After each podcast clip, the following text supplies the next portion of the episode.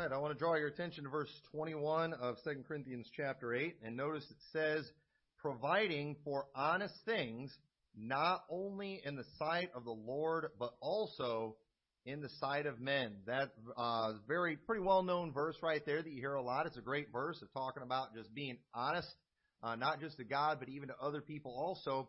And you know, one thing that we often see in the IFB, it's kind of a common preaching practice, and it's something I notice a lot just because I preach, I listen to preaching, and I like to figure out how people got their messages. But often people, when they preach, they take a verse that has a phrase in it that they like, something that sounds good, and then they kind of use it as a springboard to talk about whatever they want. And often there's many verses that have been preached about a lot over the years, but yet people rarely ever take the time to study the entire passage and get the context of it. And when you get the context of it, a lot of times you can find so much more about it that can really be helpful. And I want to do that. I want to talk specifically about what Paul was referring to when he said providing for honest things. Because you, you'll hear that verse a lot in messages. Anybody's looking for a proof and just being trustworthy, they'll use this verse, providing for honest things, not only in the sight of the Lord, but also in the sight of men.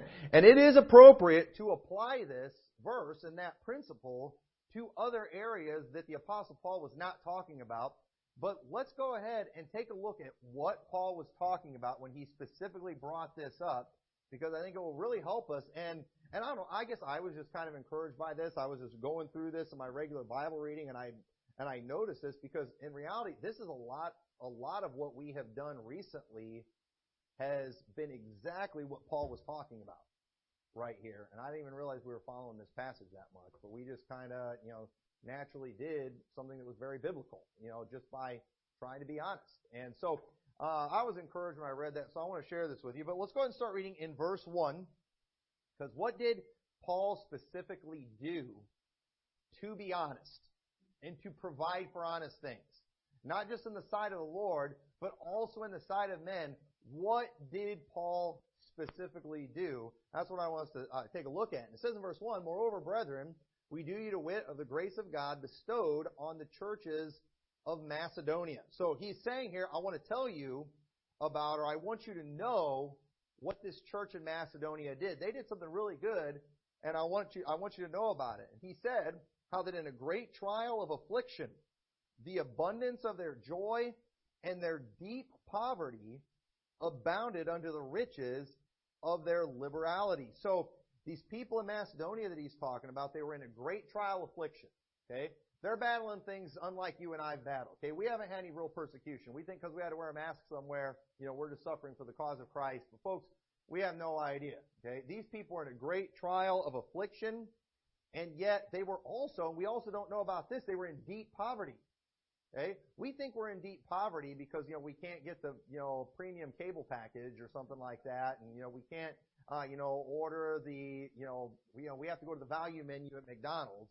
We think we're in deep poverty because of that. But Paul didn't just say these people are in poverty. He said they were in deep poverty. So these people are struggling. And it says, but they, um, notice how he mentions the liberality of their giving. These people, while in affliction and deep poverty, were very liberal in their giving, and we're not talking so much about giving, but it's okay to be liberal when it comes to your giving. That's a good area to be liberal. That just basically means, you know, you're just not kind of a penny pincher. You just, you just kind of give without even thinking about it. And that, that's, that's not a bad thing. But it says, so, verse 3 says, For to their power I bear record, yea, and beyond their power, they were willing of themselves. These people went above and beyond their ability what somebody would expect them to be able to do, they actually went above that and did something that you can only do with God's help. And it says, praying us with much entreaty that we would receive the gift and take upon us the fellowship of the ministering to the saints. And the apostle Paul, in a lot of his writings, he would often reference this collection for the saints that he was taking up because it was during that time there was a great famine that went through Jerusalem, and and in and the people of Jerusalem, I mean, that was where the church started. They were the ones that sent these guys out, and because of this famine that was going on, the people in Jerusalem are suffering greatly. And so the apostle Paul, he was kind of commissioned while he's going to these churches, you know what, take up a collection and to you know for these poor saints in Jerusalem so we could be a help and a blessing to them. And so these people in Macedonia, they hear about some people in Jerusalem that are struggling. These are the people who Paul had said, you know, is it a small thing if they were to reap your carnal things? I mean, they've sown to you spiritual things. They've sent us.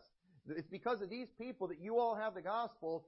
You've, you gained spiritually because of them. You know what? They should be able to gain something, you know, physically as a result of this. And that, and so Paul often made reference to this collection or offering that he's taking up. And so these people heard about it.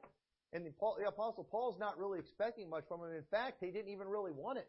When these people are trying to give, they pretty much had to beg him to take it. Because, man, you people, you've got your own problems. But they said, no, we want in on this. We want to be a blessing. And let me tell you, that meant something to Paul. And he was amazed. And he said, I want you to know what these people did. You know what he's trying to do? He's trying to inspire them a little bit. You know, don't be upset if sometimes I say, hey, you know, you hear about what that other church did? You know, there's nothing wrong with doing that. I'm trying to motivate you a little bit. Because if they can do it, we can do it too. It's good for us to have, to have fellowship with churches that are better than us in some areas, that challenge us. A lot of people just want to hang around people that are worse than them so they can feel good about themselves. That should be our attitude. We should, we should want to find people that are better than us. We shouldn't be trying to figure out how we're better than everybody else. That's what lazy, sorry people do. But if we're the right kind of people, we're going to look for people that put us to shame. Why? So it'll motivate us. That's a good thing right there. But it says, so it says, you know, praying us with much entreaty that we would receive the gift and take upon us the fellowship of the ministering to the saints. They pretty much had to beg them and force them to receive the offering that they had taken up for the poor saints in Jerusalem. And it says, and this they did, not as we hoped, but first gave their own selves to the Lord and unto us by the will of God, insomuch that we desire Titus, that as he had begun, so he would also finish in you the same grace also. Therefore, as ye abound in everything, in faith and utterance and knowledge and in all diligence, and in your love to us, see that ye abound in this grace also. Paul's saying, you know what, these people, they had nothing, and look what they did. He's like, you all are abounding. I want to see you do something. I want to see you be like this group. And I want to see you give. You know what the Apostle Paul's doing here? I mean, he's trying to get money out of them. He's literally trying to get money out of these people. And you know, and he, he's he's trying to motivate him to give. He's not, you know, you can call it guilt tripping whatever he wants, but he's like, you know, I saw some of you rich people. You drove up here in your Cadillacs and stuff, where the people over there, they all had to walk, they all had to share a bike just to get to church, and then you know they're bringing all these gifts, and you ain't you ain't brought in nothing. You know, he's he's kind of getting on him a little bit, and I I, I think this was appropriate because again, it was I believe it was the church in Corinth that he said. Um, you know, if they've ministered unto you spiritual things, I believe, yeah, it was the same church. He said that too, because this church, it was the rich church that kind of had a welfare mentality. And it was this, you know, it was the Corinthian church that had all kinds of problems too, and that's typically the way it goes. But in verse 8, he says, I speak not by commandment, but by occasion of the forwardness of others, and to prove the sincerity of your love. For you know the grace of our Lord Jesus Christ, that though he was rich, yet for your sakes he became poor, that ye through his poverty might be rich. And herein I give my advice, for this is expedient for you, who have begun before not only to do, but also to be forward a year ago. Now therefore, perform the doing of it, that as there was a readiness to will, so there may be a performance also of that which ye have. For if there be first a willing mind, it is accepted according to that a man hath, not according that he hath not. For I mean not that other men be eased and ye burdened, but by an equality, that now at this time your abundance may be a supply for their want, that their abundance also may be a supply for your want, that there may be equality. As it is written, he that gathered much had nothing over, and he that gathered little had no lack. Well, what the Apostle Paul's basically saying right here, he's like, he's just saying, I want everybody to do their part. You know, and I've heard it put this way, it's not equal gifts, but it's equal sacrifice.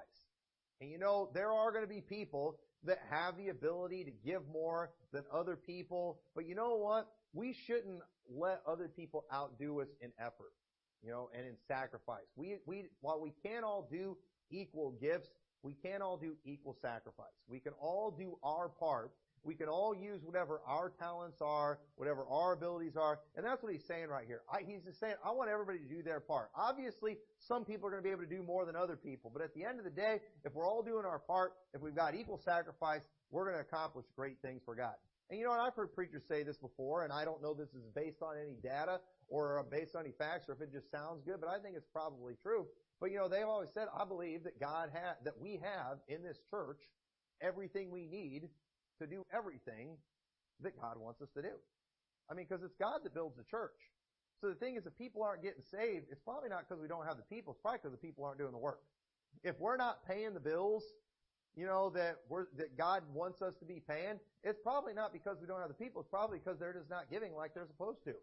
The things that God, it's God's will for us to do, understand we have the ability to get it done if we all do our part. But if we're just going to come and just depend on other people to carry the load, then it's probably not going to happen. You know, that's why we don't ever want to get the attitude, you know, well, I don't think we have that millionaire in our church or anything like that. But you know, if we ever do get a millionaire in our church, I hope you all don't get the idea that, well, you know, I guess we can slack off on our giving now. I mean, we got millionaire dropping his tithe in every week and it, I mean, mine doesn't even, you know, rate, you know, get on anyone's radar anymore. But you know what? God knows.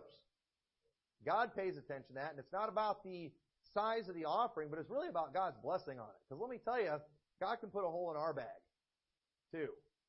And a millionaire is not going to make anything better around here. God's blessing is what's going to make things better around here. But basically that, you know, that needs to be the attitude. Equal sacrifice. We should all do our part. But verse 16 says, But thanks be to God, which put the same earnest care into the heart of Titus for you. For indeed he accepted the exhortation, but being more forward of his own accord, he went unto you, and we have sent him with him the brother, whose praise is in the gospel throughout all the churches. And not that only, but who was also chosen of the churches to travel with us with this grace, which is administered by us to the glory of the same Lord and declaration of your ready mind. Notice here that there was someone specifically commissioned by the church to go with Paul, basically to look after this offering that they had taken up. Now, I remember, it was you know the money situation wasn't like it is today, where you can just put it in a bank and where it's all basically electronic. Most of us never even see the money that we spend, do we? I mean, if you get direct deposit, it goes right out in your right in your account, and it's usually gone before it even gets there, isn't it? You know, we never actually we never actually see the money. That's the way it is in a lot of cases. A lot of the money uh, that comes through our church. We never really see it because some people give on, you know, online and things like that, and it just goes right into the account and it goes out that same way too. And you know, there's not a lot of handling of treasure that we have today. And I think that's kind of a good thing, except for the fact it's probably all leading to the mark of the beast and making it easy for them to control us. But at the same time, there is a benefit to it too. You know, that we have, it makes it very easy to have a paper trail, doesn't it? It makes it very, it makes it harder for us to lose money, to lose track of things. It makes fraud more difficult. So thankfully, a lot of these things that we have in place, it protect, it, it gives us accountability. But imagine back in this day when you didn't have those things. There was no electronic giving back then. They didn't have checks and all that stuff. If you wanted to give an offering, you had to physically bring that treasure you had to physically give it to them, and then it was their job to physically travel with it and get it to its destination. Now, right there gives a great opportunity for fraud to take place, doesn't it? I mean, it would be very easy. These people, they're spread out real far. Communication isn't like it is today. They're taking up a collection from all these different churches. So, you know, you have Macedonia where they just clean house there and they get all kinds of money, but then they go to Corinth and they're getting money from them. Well, the thing is, you know, how did they know how much came from Macedonia? How did they know if it actually made it to Jerusalem? How, how did they know all these things? And the, while, you know, the apostle Paul didn't put the financial statements in the Bible to show us that. Understand that there was someone commissioned, there was somebody who was trusted, that his job was basically to go and to help keep track of this stuff. Why? Because they wanted to make sure there were no questions. And let, let's keep reading what it says. So in verse 20, and, and notice who he was, this person he was speaking about. I don't want to get ahead of myself here. This person he was speaking about, he had been chosen not by the pastors, but by the churches to travel with Paul. You know, and to help be accountable for what had been entrusted to him. And verse 20 says, avoiding this, that no man should blame us in this abundance which is administered by us. So this treasure that they had, you know, we don't know the totals. The Bible doesn't tell us anything like that. But the apostle Paul basically said this is an abundance that we've got. What we, what we have received is a great deal. A great deal of treasure had been collected and Paul understood there needed to be a, you know, accountability and not just accountability to make sure nothing bad happened.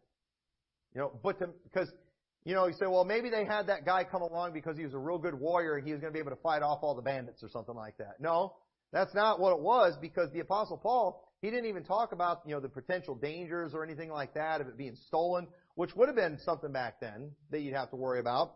But he was making sure nothing even appeared to be bad. Look what and this is verse 21.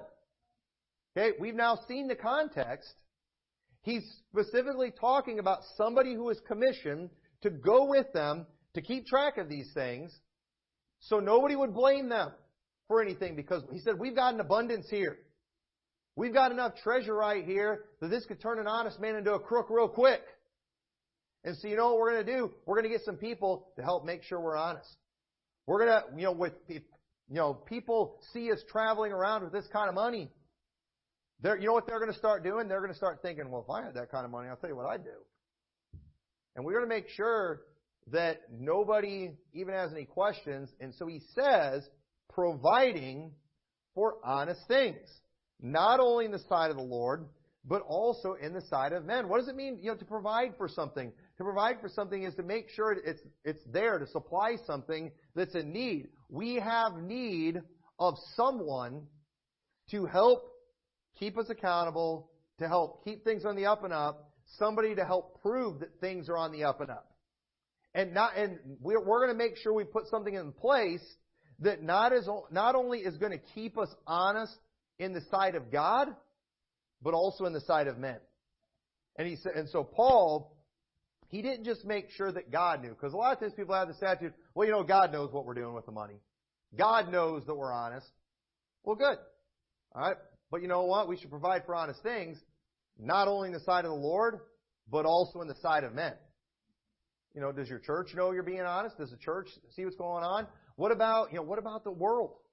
If they see what's going on. I don't know if you guys have ever heard of this before. Did you know that there have been churches before that have committed financial fraud? And I think some of y'all have heard that before. Listen, there's a church here in town when we first came out here. I talk every, I mean, I talked to so many people that mentioned that church in the financial scandal in that church. It's like everybody knew about it. You bring that church up, everybody talked about the financial scandal. You know, and I remember thinking, man, obviously you can kill your reputation. Listen, how many seen the video of that one preacher that was like getting questioned about how he was spending the church money, about he was buying like Versace clothes and stuff, and just, I mean, spending extravagant amounts of money on just lavish things for himself, and he was trying to act like it was business expense and stuff. Folks, that thing, kind of thing is not rare. How many have seen Kenneth Copeland's, not his house, his airport? Kenneth Copeland's airport. I mean, come on. Hey, I mean, listen, I'm all for capitalism, but good night. All right, you know, I mean, good night. He's got his thinking airport. You know, and it, you know, hey, people are choosing to give to that nut job. You know, what, what should the government do about that? I mean, people have a right to throw their money away.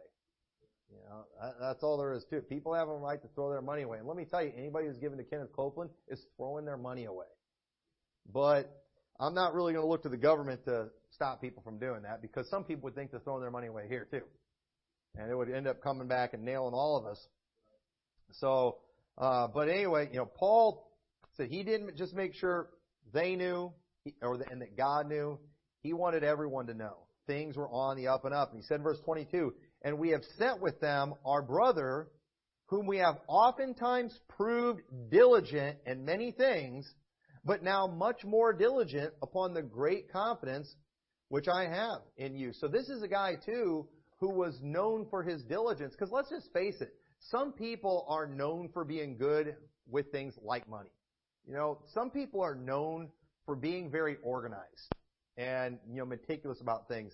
And when it comes to, all things financial, eh, eh, you know, it, really is nice if you can have that nerd that, you know, kind of gets involved in that ministry and keeps track of all the numbers, make sure there's paperwork for everything. That's just, you know, most of us, we don't even want to mess with that.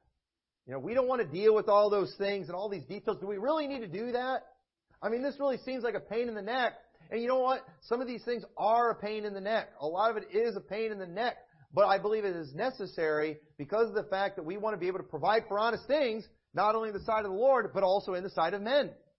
And you know what? Thank God there's people out there that are gifted in that area that know how to do that, that they know the rules, they know how these things are supposed to work, they know how to do these things in an effective way. And you know what? God provided somebody like that that was able to work with the apostle Paul. So, I mean, this guy, you know, he was, he was the, he was the nerd guy probably. He was the numbers guy. He was the one that kept track of everything and you weren't going to be able to put one over on. And they wanted this guy traveling with them because he was somebody who was known at being good and trustworthy and diligent in this area. And it was just something when people see that this guy's going along, well, you know what? There's not going to be anything shady going on there. And you say, was Paul worried about himself? I don't think, I don't think Paul was worried about himself. Know, was he worried about some of the other people traveling with him? I don't know that he was, but at the same time, it probably wouldn't have been a bad idea, seeing that even Jesus, one of his disciples, the one who carried the bag, by the way, turned out to be evil, didn't he? And so, there's nothing wrong with, uh, you know, being diligent in these areas and making sure you got things set up. It says verse 23, whether any do inquire of Titus, he is my partner and fellow helper concerning you, or our brethren be inquired of, they are the messengers of the churches and the glory of Christ. So Paul had everything ready to go in case anyone inquired of them. And if anyone was suspicious of what was going on, he's like, hey, we've got some men right here. They're keeping track of things. They know what's going on. If you have any questions, see them. They can give you all the details. We're ready to go. Hey, we've got a great abundance here. And we understand that things can look bad, and so we are ready to go. Verse 24, wherefore, show ye to them and before the churches the proof of your love and of your boasting on your behalf. So he was, he was wanting, he wanted this church to give. He's letting them know, hey, we've got everything in place. Everything's ready to go. We've got the best guys in this area. Other churches have given. We've got a great abundance. We want you to do your part too. Everything's going to be on the up and up. This isn't going to be like the Red Cross where only a small percentage of what you give is going to actually help the people in that area. But no, this gift you give, this is going to minister to those saints in Jerusalem. It's going to be a great blessing. Uh, God is going, God is in this thing. God is going to bless you for it. And so you've got nothing to worry about it. You're ready to go. Now bring on the money pretty much what he told them. You can be ready to give. And let me tell you, I, I've always wanted this church to be something where people can be confident that what they give is going to go to the work of the Lord. That it's not going to be squandered. It's not going to be wasted. There's not going to be any fraud. There's not going to be anything like that. We want these, everything to be on the up and up. We want to provide for honest things, not only in the sight of the Lord, but also in the sight of men. So, that verse right there, a very well known verse, the context of it was specifically referring to making sure we have everything in place so things are honest when it comes to the finances, when it comes to the treasures. Now, some principles that we can apply, some things that we can learn from this message now that we know the context of this verse, now that we know the full story behind it, why Paul said it, uh, you know, what are some things that we can learn from this? Well, here's a few things we can learn from it, and that is that we should as a church, okay, when I say as a church, I'm not just talking about me as a pastor, okay? I don't have all authority when it comes to the finances here. Okay? Just mark it down. This isn't just me. Okay? You all have part in that. Okay? You all have some say in that. And so you as a church, we as a church, we should appreciate the sacrifices people make when they give to the work of the Lord. Well, it's God's money anyway. What are you worried about? Listen, you know, I'm worried about it. Because you know what? We can't make people give. We can't do that. People choose to give.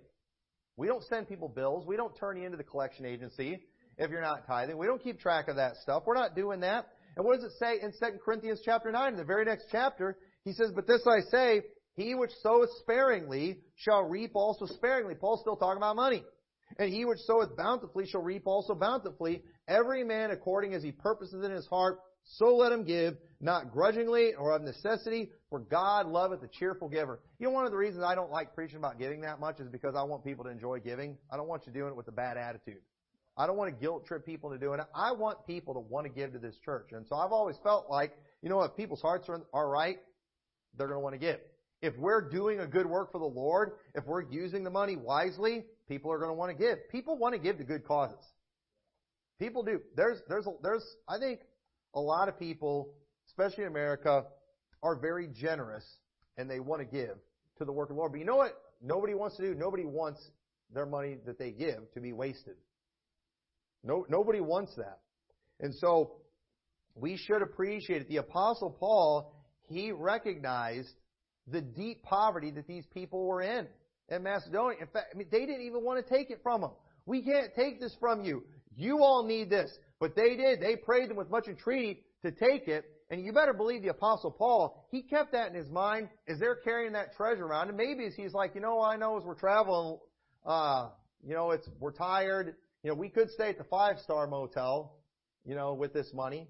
I mean, I'm sure they were allowed to use some of that for their own expense that they had along the way. But, you know, I imagine the apostle Paul thought, man, those people, they're living in squalor out there. I'm not taking their money and staying at the Ritz Carlton, you know, while we're traveling this way. You know what? We're going to the Roach Coach. Because that's what these people live in. You better believe that's where we're going to stay too. I get it. I'm the Apostle Paul. I do a great work for the Lord. I'm worthy of double honor, blah, blah, blah. I, you know, I, I get all that. But Paul's like, you know what? I appreciate the way these people are given. You know, we're, you know, we're going cheapskate on this. I'm not, why? Because he appreciated what they had done. We should have appreciation for these things. You know, we should be thankful. We should admire people's obedience to God in this area. It should be beyond our ability to take advantage of people who could do many other things. You all, you know, and I shouldn't bring these things up, I'm just going to bring these things up, all right? Things that you could do if you didn't give, you know, if somebody makes, let's say, $50,000 a year and they tithe, I mean, that's $5,000 a year that's over $400 a month that they're giving. That's an, that's an extra car payment, a good car payment you can make. Imagine if your mortgage, you know, whatever it is now, if you could add 400, that's, that's a nicer house that you could live in. I mean, there's a lot, I mean, that's a boat payment and then some. I mean, think about all the things that you're not able to do now financially because you give that you could if you didn't give. And don't think about it too much because you might start doing it. But at the same time, you better believe, you know, I, I got, I, I, as I was doing this message, I got to think about it. I was like, man, people really could do a lot. I mean, that's a, that $5,000, that's a really nice vacation you could take your family somewhere. You know, and, and I get it. I do believe, you know, mathematically it doesn't make sense to tithe. But I do believe we're better off when we do give. I believe that. And you know what? I've always given, I've always tithed, and the Lord has allowed us to do great things, and I'm happy with how we're living. But, you know, mathematically speaking, you know, I would be better off if I didn't give. But I still don't believe I would be better off. But you know what? That takes faith. You know, I can't prove that to you. I definitely can't prove it to you with the math. That's a faith thing. And so, you know, if you are having faith and being obedient when reality, when math tells you you can do something different and have all these other things, you know what? I'm thankful for that. I appreciate that. And the last thing I would ever want to do is take advantage of that. That'd be a very wicked thing to do, especially too, you know, I mean, I mean, people, many times too, people are struggling, people are poor, they're, they're having difficult financial times, they're being obedient in these things, and to just take advantage of that, uh, that, that should be beyond our conscience. But another thing we need to understand too, and we can learn from this story, is that there are potential dangers and temptations that come from money. And look what he said in verse 19. And not that only, but who was also chosen of the churches to travel with us with the grace which is administered by us to the glory of the same Lord and declaration of your ready mind, avoiding this, that no man should blame us in this abundance which is administered by us. Now, why would anybody do that? Again, why would anybody suspect the church of wasting money? Why would anybody suspect a pastor of being crooked with the finances? I'll tell you why, because it happens all the time. It's a very, it's a very common thing. There are great temptations that come with money. And it's okay for us to admit that there's going to be temptations. Hey, you know what? Can I just, you know, I, I, I don't feel bad saying this. That it's money, access to money can be a temptation. I'm, I'm not going to lie about that. I'm not ashamed of that. You know what it says in 1 Timothy 6 9? But they that will be rich fall into temptation and a snare and into many foolish and hurtful lusts, which drown men in destruction and perdition. For the love of money is the root of all evil, which while some coveted after, they have erred from the faith and pierce themselves through with many sorrows. But thou, O man of God, you're exempt from these things. No, that's not what it says. Hey, you know, a lot of people think just because somebody's saved, they never do anything bad financially. Are you kidding me? Bible says, thou, O man of God. Hey, the man, the pastor's finally being called the man of God here. Pastors, we love to call ourselves the man of God. Did you know when Paul called Timothy a man of God? It was when he was telling him to be careful when it comes to money and to flee after these lusts. Let's look, let's use that one in context for a minute. You know what that tells me? A man of God can get in trouble in this area if he's not careful. If he's not running from these things. That's why pastors should be running from handling the money and touching the money. He should, he should be running towards accountability. He should be looking for people to help in this area to get as much distance as he can from him and the money. You know what that's called? It's called fleeing these things. It's fleeing these useful lusts. Thou, O man of God, flee these things and follow after righteousness, godly faith, love, patience, meekness. Look at people in the money, in the Bible who've been destroyed because of money. Remember Achan? We talked about Achan going through Joshua. Man, he saw those treasures. He saw that wedge of gold, and he's like, I know we're not supposed to do it, but that's a lot of money right there. And you know what? It destroyed him.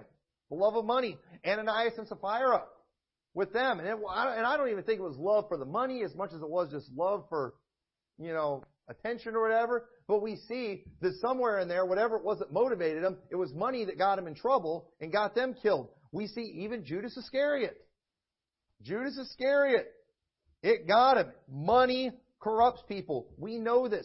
Look at people in our own life that we have seen. I mean, just, you know, things that the world knows about, just common stories that are out there. I mean, financial fraud is constantly killing. Even rich people just get in trouble sometimes with these things. I mean, Martha Stewart, how much money was it that she actually, she went to prison for something that was really a small amount of money when you thought about how much she had. And just the things that people get in trouble for, money corrupts people. And listen, we put safeguards in our life for a reason.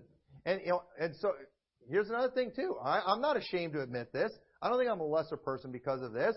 But you know what? Don't we as men put safeguards in our our our our life and we don't put ourselves in compromising situations with other women? You, you all would think it was inappropriate if on the days when I'm here during the week, I had some young, good looking female secretary here all day with me. My wife, you know, look at her face right now. She'd be like, that ain't happening. Oh, are you saying I'm a crook? Are you saying I'm an adulterer? You know, that's what you're saying. And this is what happens too, alright? Don't fall for this. When people start getting accused of things or people are like, hey, this looks really bad. You shouldn't be doing this. The way they deflect is, I never did this. Oh, you know, we haven't committed adultery. I mean, but you know, oh, yeah, all I did was maybe got a little too close and maybe touch your shoulder a bit. You know, all the things that where it all starts. Somebody sees that. I came into the church and I noticed, you know, Pastor Tommy, you know, he had his hand on this woman's shoulder or something. Oh, I didn't commit, I didn't commit adultery. You know, we never kissed. You know, I'll, I'll start naming off all the things we never did. But folks, that itself you say, why is that so bad? I'll tell you, I'll tell you why it's so bad. Because is that not just a great temptation? Isn't that something where many mighty men have fallen? So you all would agree that it would be wrong, it would be foolish for me to allow that kind of access to another woman because of the dangers. Even if I don't commit adultery, it's just a foolish thing to do, and it's the same thing with the finances. You don't just give a man unfettered access with no accountability to something like that because that is an area where men fall all the time. And it would be a foolish thing to do to have a situation where there, there isn't any accountability like that. The Bible says in Proverbs 7:25, "Let not thine heart decline to her ways." Talking about that strange woman, go not astray in her paths, for she hath cast down many wounded, yea, many strong men have been slain by her. She didn't just take down the wounded. She didn't just take down the guys that weren't very strong. She's taken down the mighty men. That temptation of the woman, it gets some of the greats. It got guys like David. Let me tell you something. Women, and I'm not blame, I'm not, we're not, this isn't a blame the women game, but women can be a temptation for men, and many good men, many great preachers have fallen because they gave in to the temptation of a woman that was there. And you know what? That you find out what happened, and they were in compromising situations that they never should have been in. It is foolish. Good men, saved men, godly men who love the, do- love the Lord, men of God have fallen because of women. And so we know, we know when it comes to things like that, to have safeguards. We know you don't, you don't have, be alone with another woman. We see too, even with child molestations and things that are out there, that we need to even have accountability there. You don't, you know, just, you know, let your kids go off with whoever and just not have any kind of accountability, chaperones, all that. We all understand the dangers that are there. And, but unfortunately, it's like we're missing it when it comes to the financial things. It says her house is the way to hell going down to the chambers of death. And so, it's like, I, I do, I think we recognize just how dangerous things can be when it comes to females, but understand it's the same thing when it comes to the finances. And if I, if I'm putting myself in a compromising situation with another woman, there's a good chance rumors are going to start. And I can act like I'm the victim, and then all I got to do is find somebody who just suspected more. Because again, if you saw, if, if you if you came in here sometime, and you saw me, and I just had my hand on a woman's shoulder, okay, that's not adultery. Okay, but you know what? You're and then and then all of a sudden I see you and I take my hand off real quick and I'm all embarrassed. Okay, listen. I promise you, if that happens and word gets out, somebody is going to say this. I'll bet Pastor Tommy is committing adultery with her.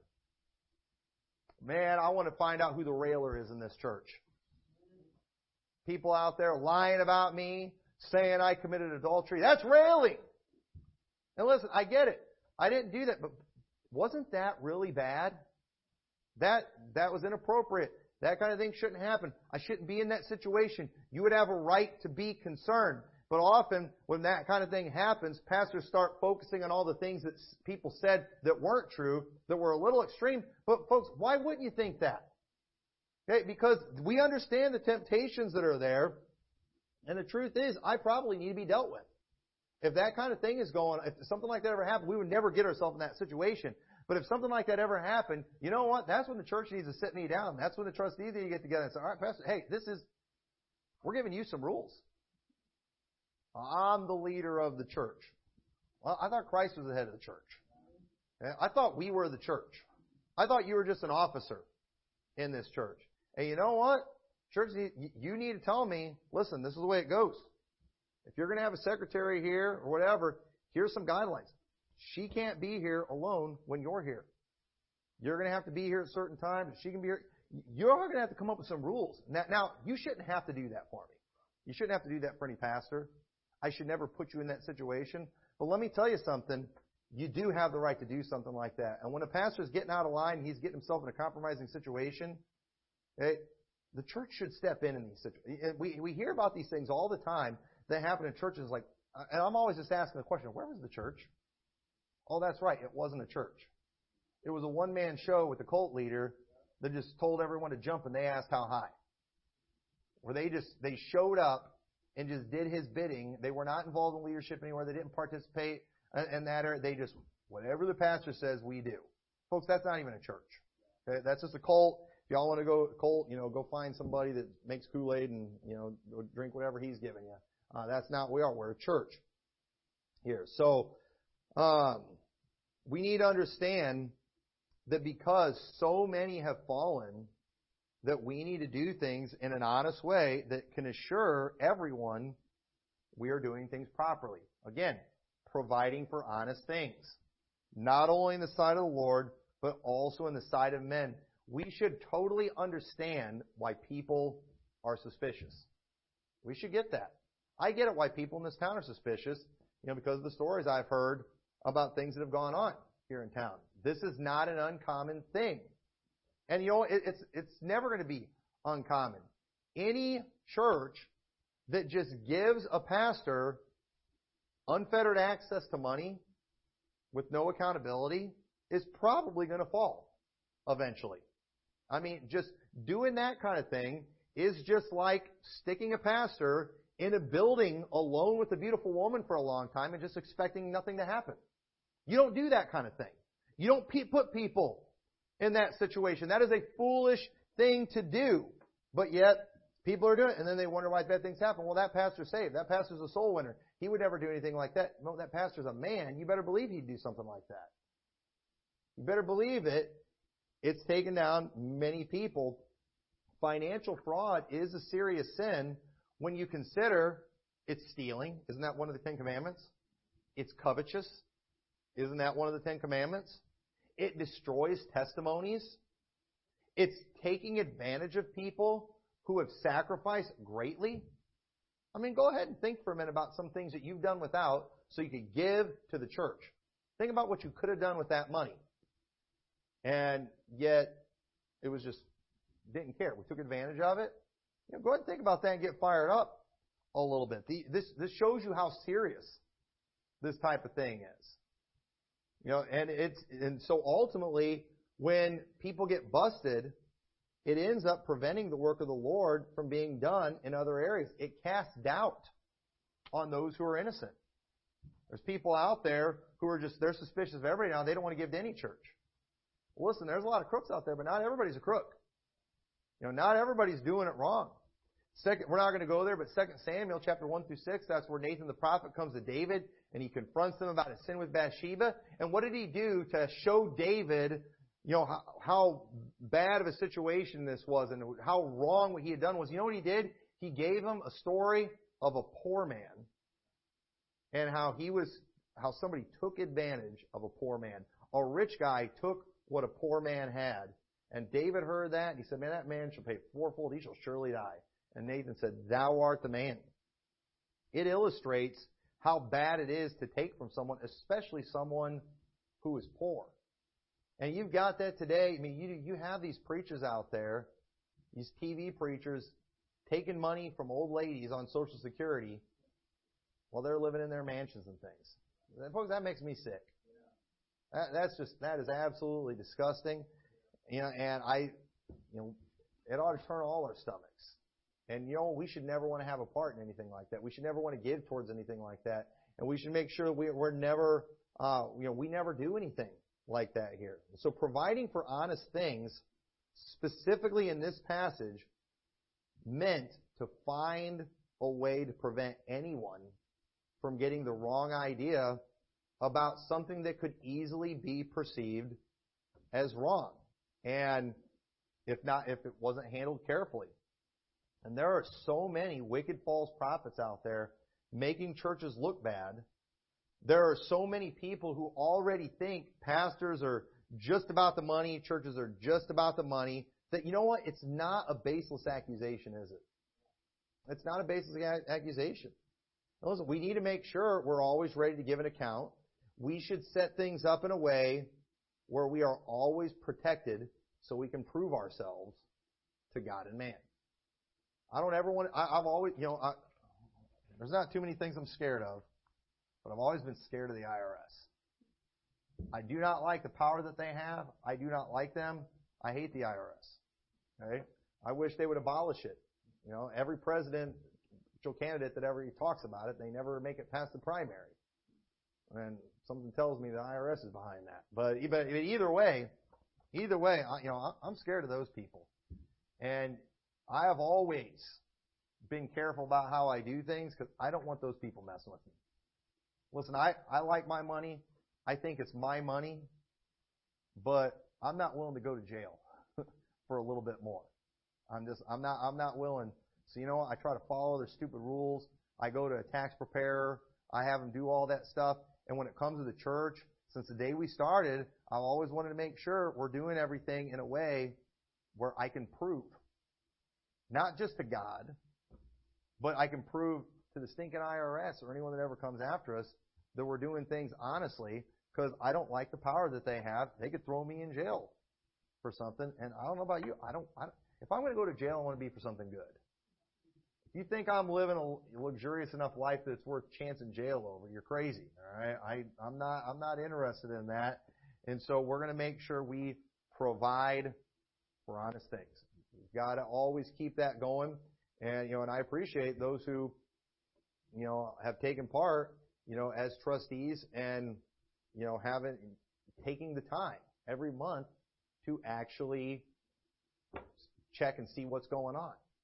Because, um, that, that's going to help take away any temptation. You know what that is? That's me fleeing these lusts that are out there that drown men in, in destruction and perdition. And because I'm like anybody else, I get tempted by things. One just a little bit more. You know, I'm the kind of person that if I see somebody drop a dollar bill, I think about whether or not I should let them know about it. I usually let them know about it. I usually let them know about it. I think about it. it crosses it crosses my mind.